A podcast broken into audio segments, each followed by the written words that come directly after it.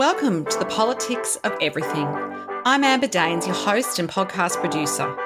This is a half hour of power, podcast dropping every week where I unpack the politics of everything from money to motherhood, nutrition to narcissism, startups to secularism, the environment, quality, and much, much more. Our guests are seasoned in the field or topic of their choice, even if you've not heard of them yet.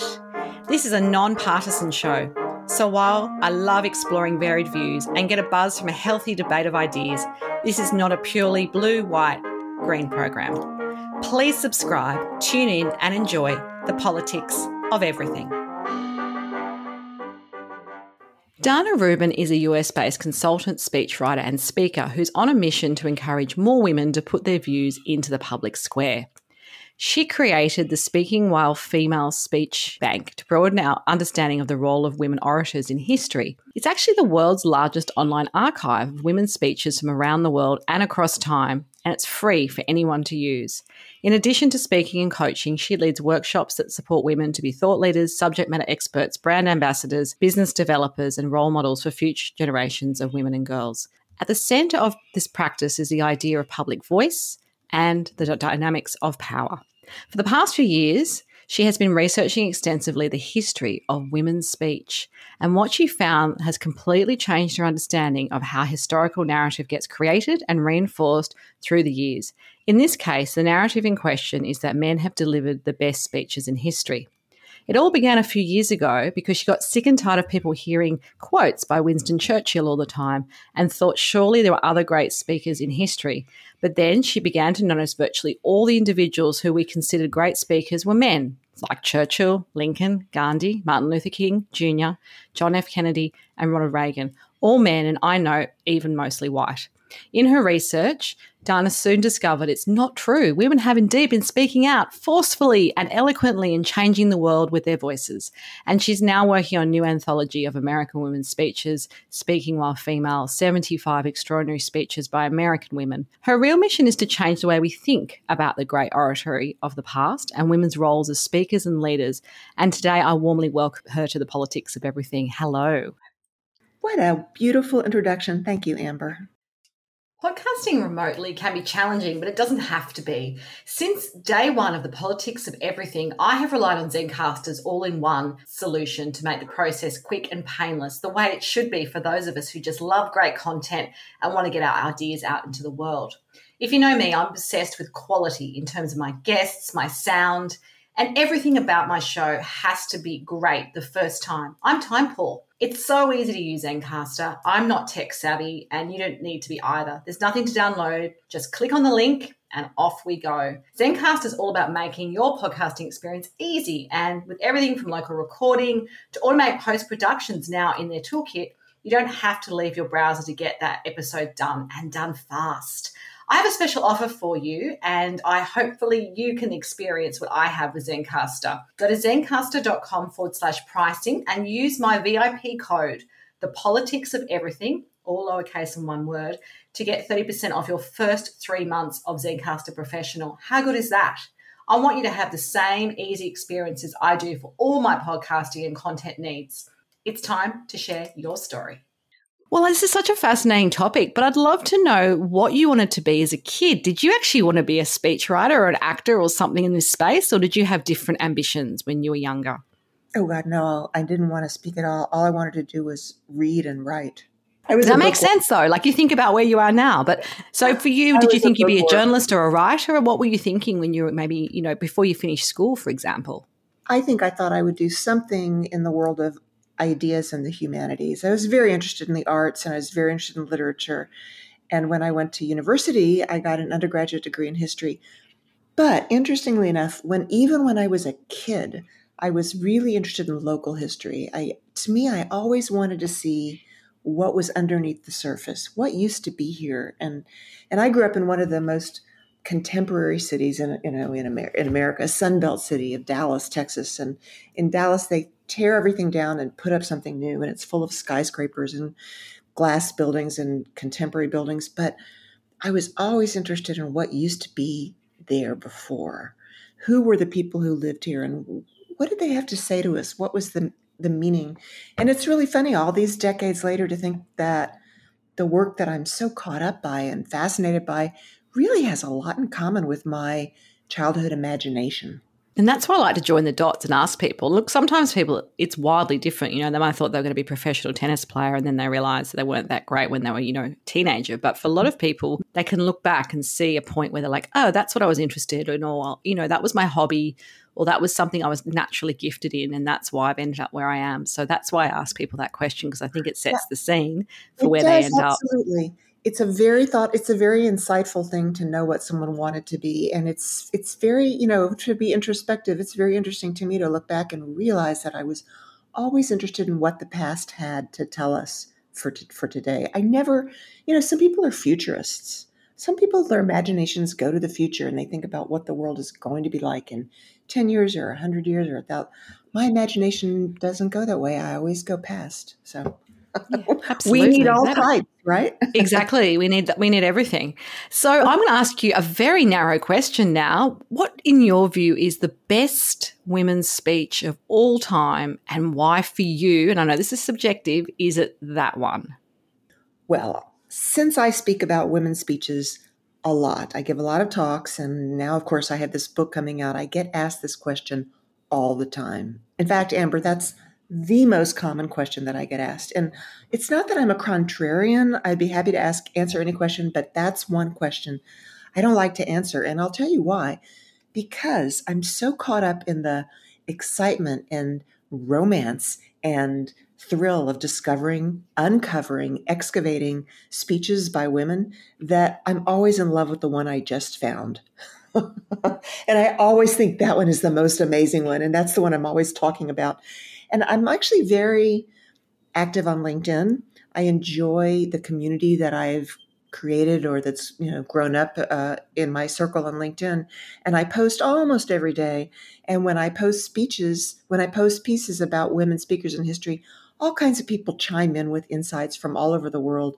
And the the speech that I love the most is always the one I just wrote about. Oh, how funny. It's it's probably like asking I always think things like and it's a very binary question. You know, we often ask kids, you know, what's your favorite food? And I would have to break that down and say, what's my favorite dessert? What's my favorite you know, type of Asian cultured food? Or, you know, like it wouldn't be one type of food because it depends on mood and time of the day and all those things. But I will answer the question. It's just not, I won't say that it's my favorite. I will say that this, just yesterday, I po- posted a piece about this woman named Mary Edward Walker. She was an American woman and she lived mostly in the 19th century and into like the first decade and a half or so of the 20th century.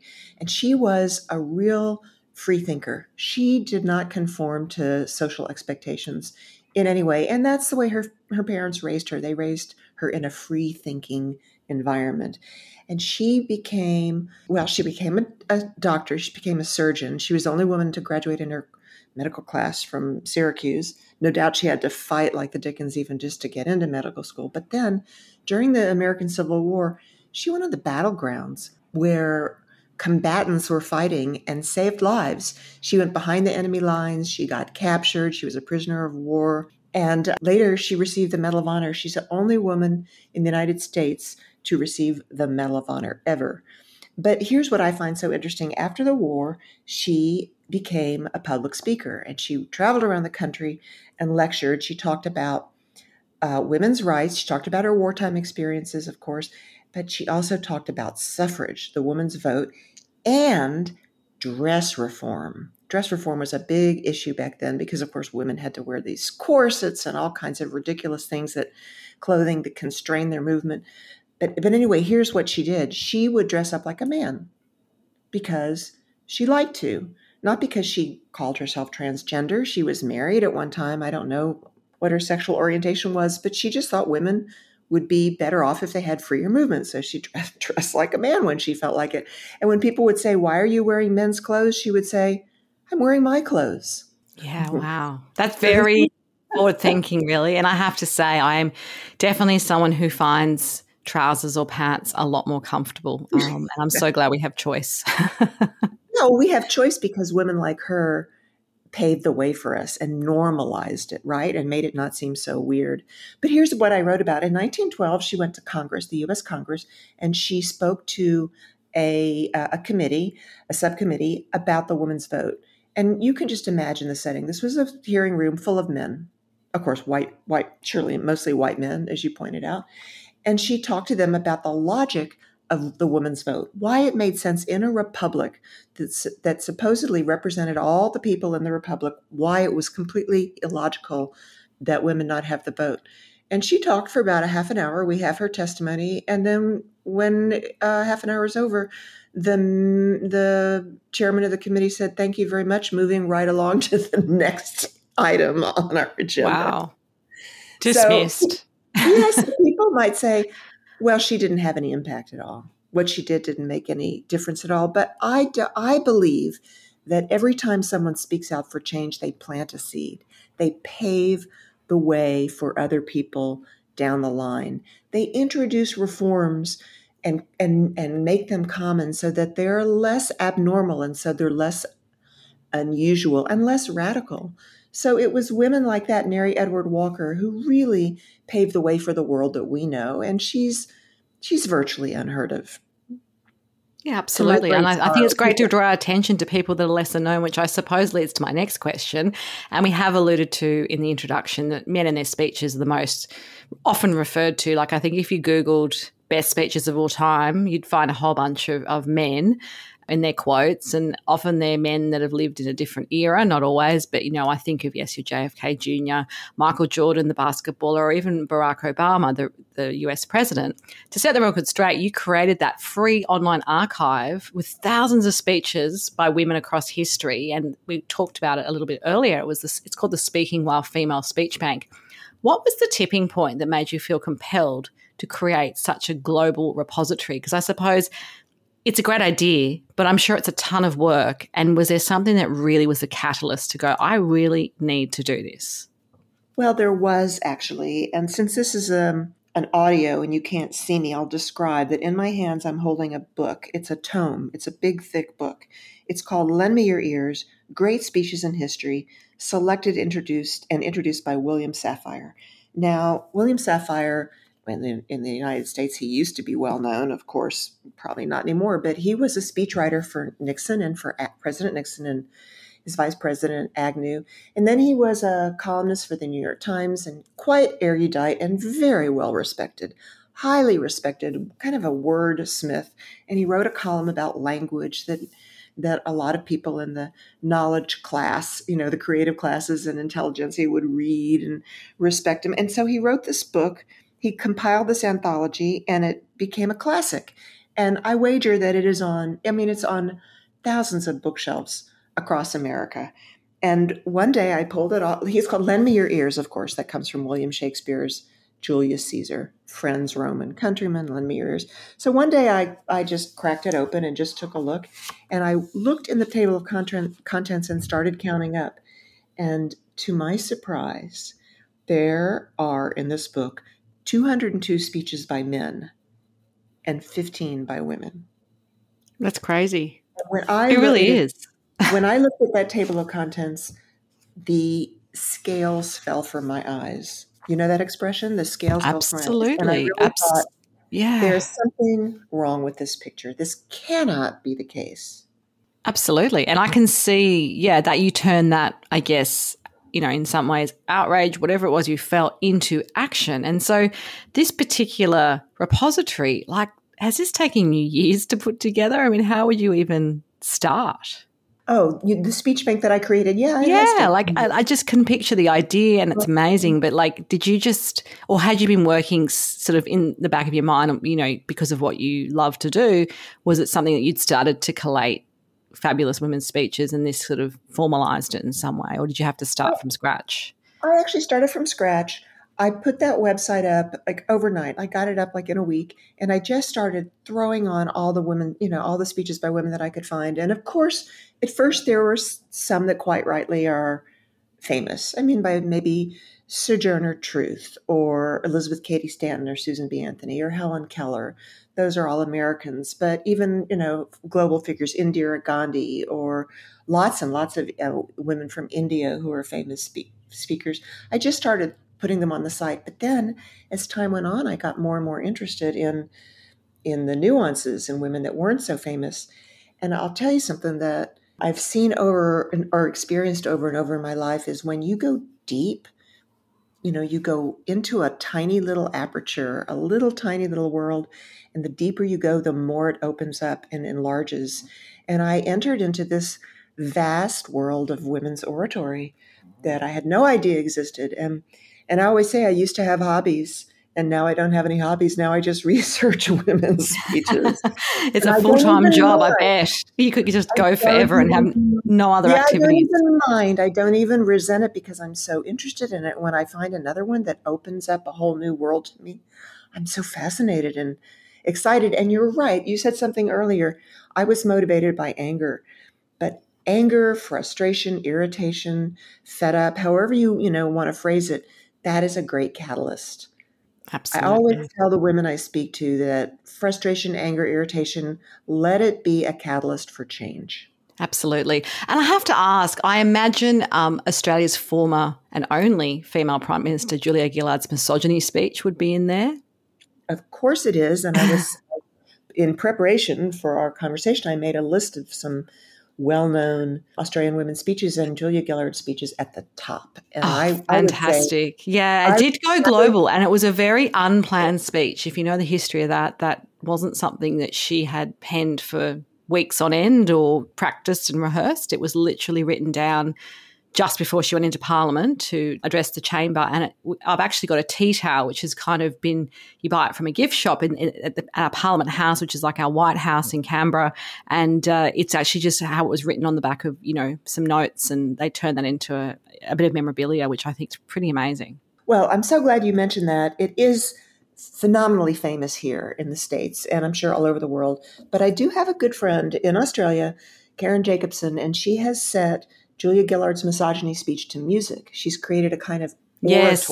Oh, I think I might have heard that. Yeah. And your uh, your listeners must go look up Karen Jacobson's rendition of the misogyny speech, and she got people from all over the world to quote sections of it and piece it all together. It's magnificent. Excellent. A goal, I guess, is a message that, that, women today that we do have an accessible and inspirational past to draw upon. And you're obviously very fascinated by that historical narrative and the, the different aspects of female speech and oratory history it allows us to be inspired. I guess for some of us, it benefits our careers because we see, you know, you can never see what you, you can never be what you haven't seen. So you kind of get inspired. You might have a new passion or a cause. And obviously, the great thing about speeches is it's something you can really pass on to future generations. Does looking back somehow inform our future in your view? And I'm assuming so. And is there an example or two which come to mind where you go? Because people could think about even the example you gave earlier and think, well, that's great. But the women have had the vote for so long now, that doesn't really relate to me, for example. Oh, but it does. It absolutely does. Well, I'll, I'll just give you one example of a woman, an American woman who inspires me a lot. Her name was Clara Shortridge Foltz and she uh, she had this experience that was quite common in the you know in the 19th century. She got married, had a bunch of kids, and then her husband abandoned the family. So she was left with to raise the kids, and she moved to the West Coast. She moved to California, and she became a speaker, a public speaker.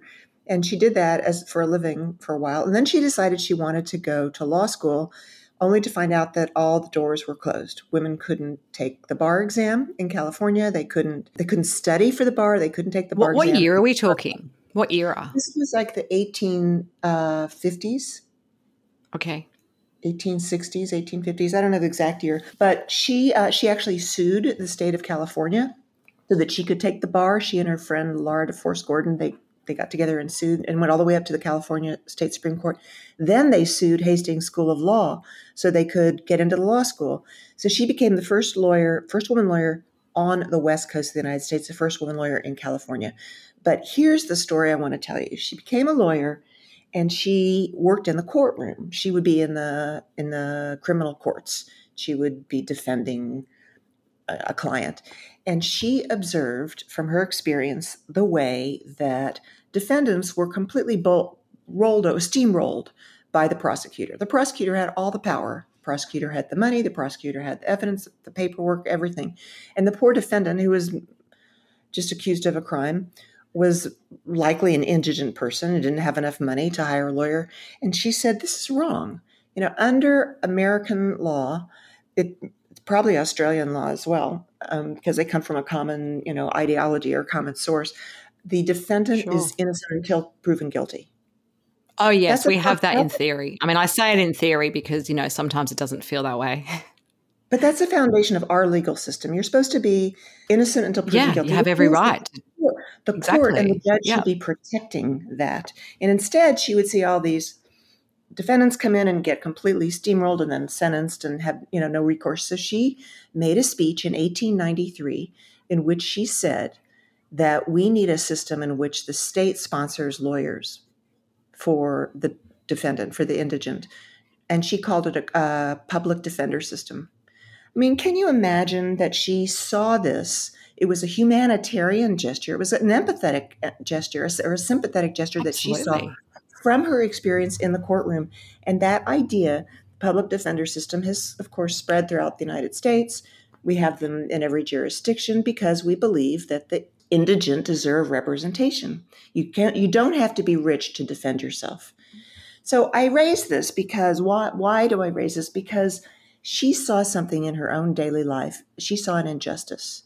She saw something that didn't square with the ideals of the nation, the purported ideals, and she spoke out about it. She crafted a beautiful speech, eloquent argument for the need to protect the vulnerable.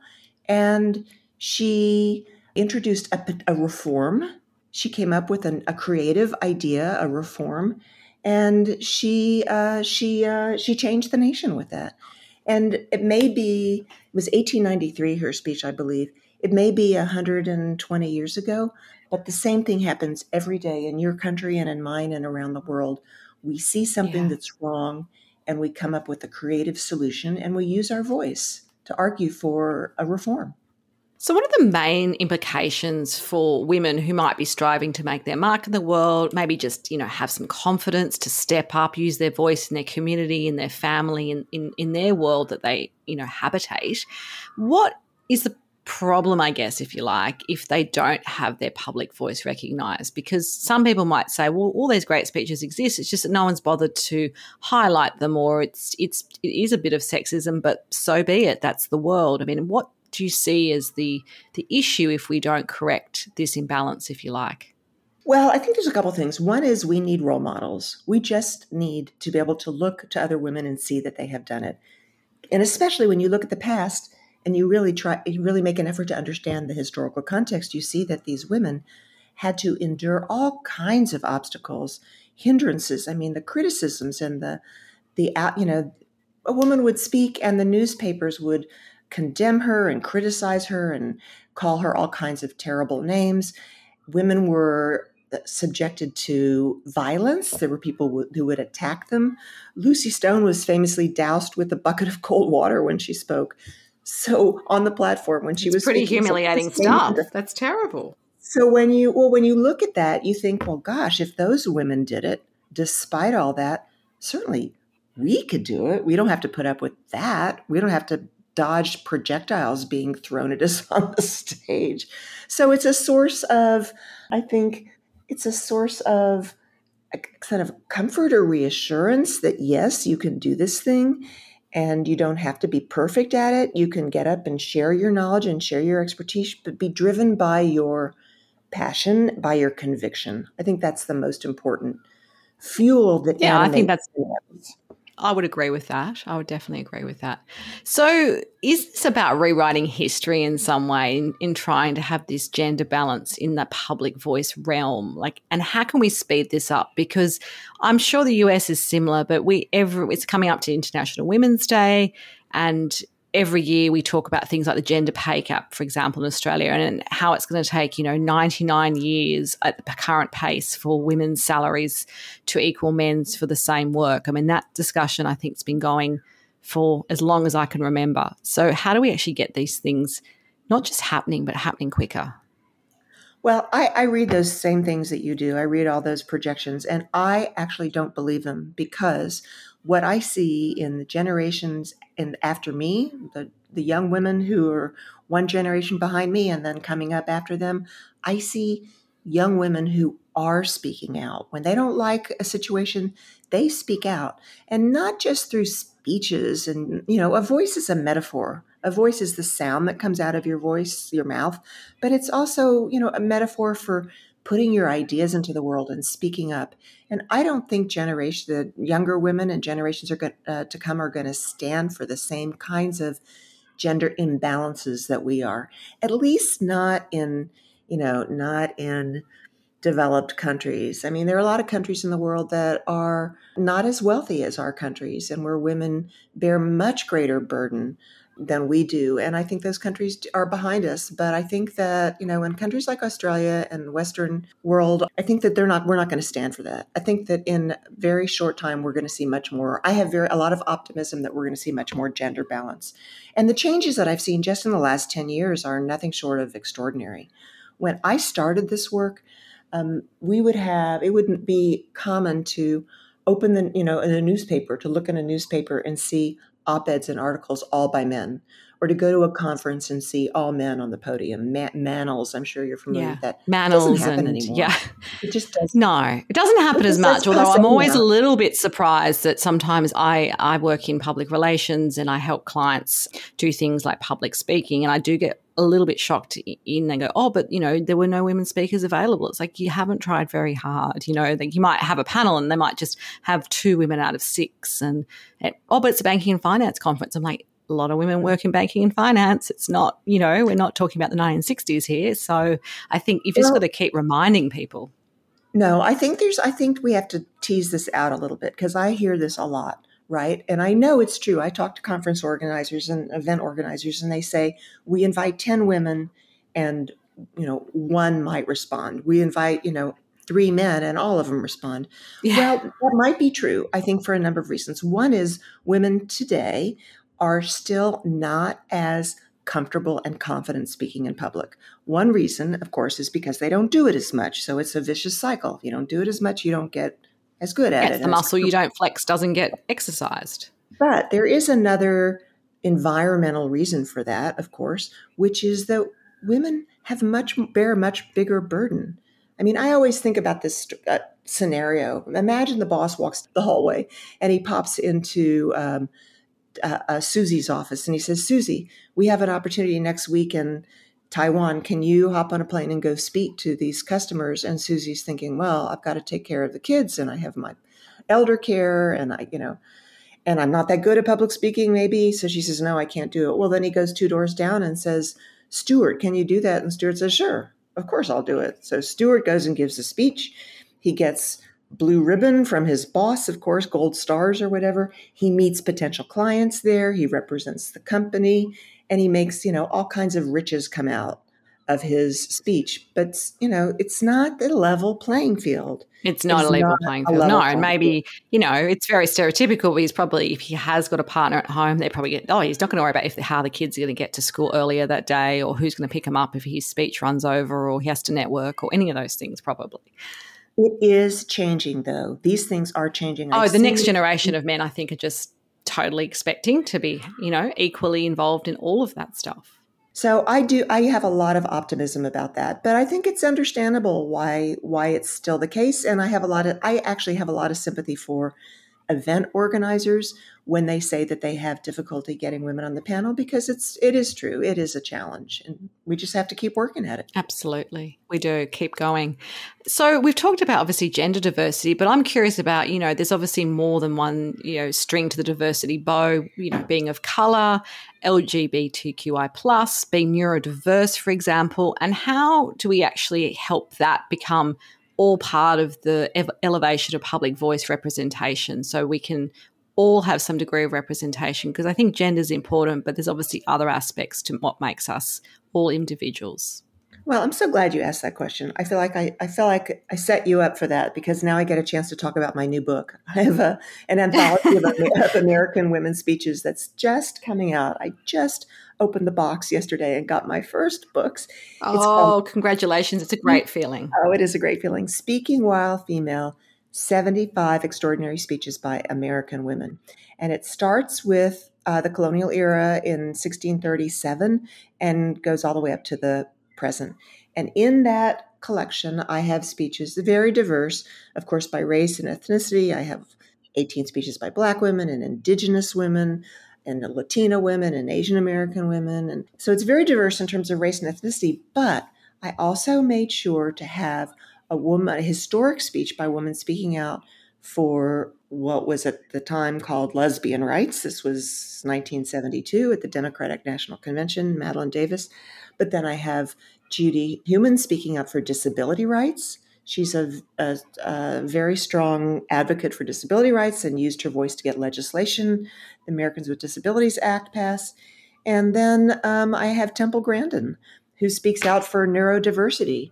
So I really worked hard to get a range. Well, you've done your work then. I, that that question is fully satisfied, and I'm so glad I got to ask it to you as your book comes out. That was perfect. And for anyone listening, this wasn't planned. I didn't actually know the book was going to be landing the day that we were going to record this.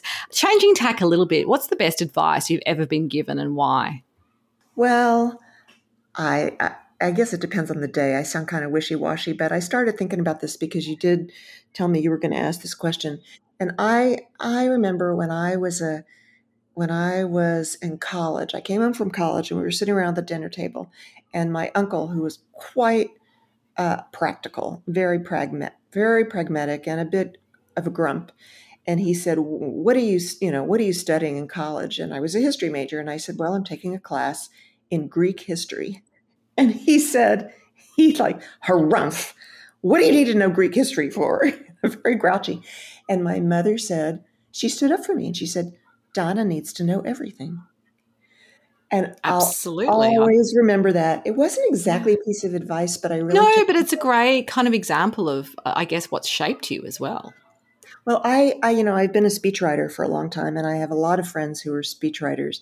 And I have a good friend who studied physics as a as a undergraduate, and he always says whatever you learn in the world, whatever you learn goes into your creative output. The strategic thinking, the, comp- the ability to handle different thoughts, strains of thought at one time, the ability to parse out an argument, the skills of distillation and making making the complex clear and underst- understandable all those things you can learn no matter what you study so i suppose if you were to put it into a bit of advice it would be be curious and learn, and whatever you learn will be useful to you. Absolutely. If we spoke again in a year's time, what would be your number one goal to have achieved and why? Oh, I just, I'm on fire to get my book into libraries and classrooms across America because I want every young girl and every young woman to know that uh, women have been speaking. And I want this book to be used alongside the standard history and social studies textbooks that pretend like women never spoke in history. So, a year from now, I want to have seen that my book is on the library shelves. And I always say that even if a little girl doesn't pull the book off the library shelf, even if she never cracks the spine, if she just walks by and sees the title and sees speaking while female, she will subliminally get the message that women's speech is valuable and matters.